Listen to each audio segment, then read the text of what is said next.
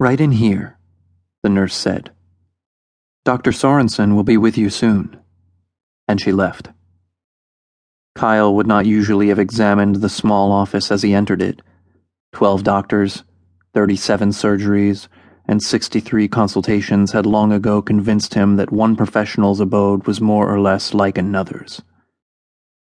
When Kyle was four years old, doctors had terrified him.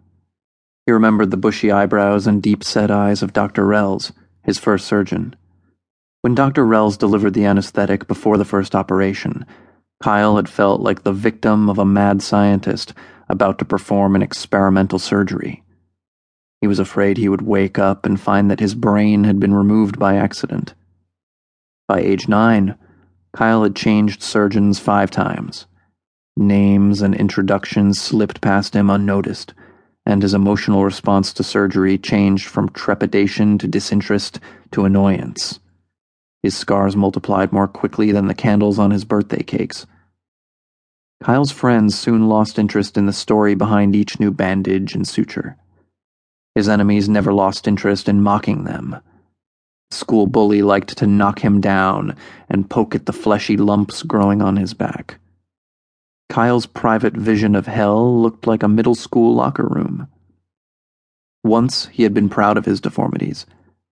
Now he despised them. The malformed right hand that the most expensive surgeries could not repair the ever so slight limp when he walked because bone surgeries left one leg slightly shorter than the other, the fleshy, purplish bag of flesh on his left side that the doctors had not yet removed. These were the devils that tormented him night after night. Sometimes the tumors on his nerves pinched so tightly that he could not walk, but it was not the pain that kept him from sleeping on hot summer evenings. It was the specter he saw in the mirror. The night before his 12th birthday, he got out of bed at 2 a.m. He stood in front of the full length mirror on his bedroom door for three hours, staring at the discolored landscape that should have been a human chest. Hundreds of spongy, cauliflower shaped tumors poked from beneath his flesh. Most of the lumps were the size of a marble, but some were as large as golf balls.